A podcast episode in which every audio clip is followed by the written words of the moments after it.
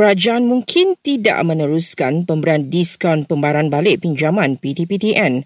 Namun jelas Menteri Pendidikan Tinggi Datuk Si Muhammad Khalid Nordin, keputusan akhir tertakluk kepada Kementerian Kewangan. So far uh, kita telah tidak lagi uh, meneruskan itu uh, dan apa-apa pun perkara mengenai itu ia tertakluk kepada keputusan Kementerian Kewangan.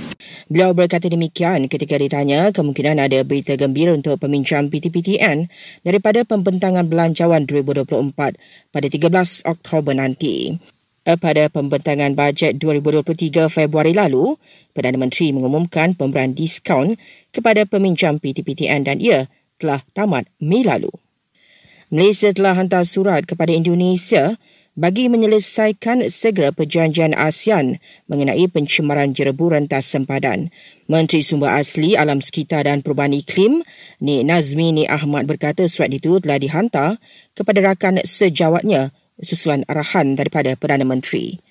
Sementara itu, kali terakhir di semak lima kawasan di Melaka, Johor dan Sarawak mencatatkan bacaan udara pada paras tidak sihat. Kerajaan benarkan semua agensi penguatkuasaan periksa pengilang serta pemburung padi dan beras bagi atas isu harga dan bekalan makanan rujuk itu. Polis Perak tahan seorang lelaki yang didakwa pembuli jalan raya selepas video dia memandu secara berbahaya tulah di laman sosial.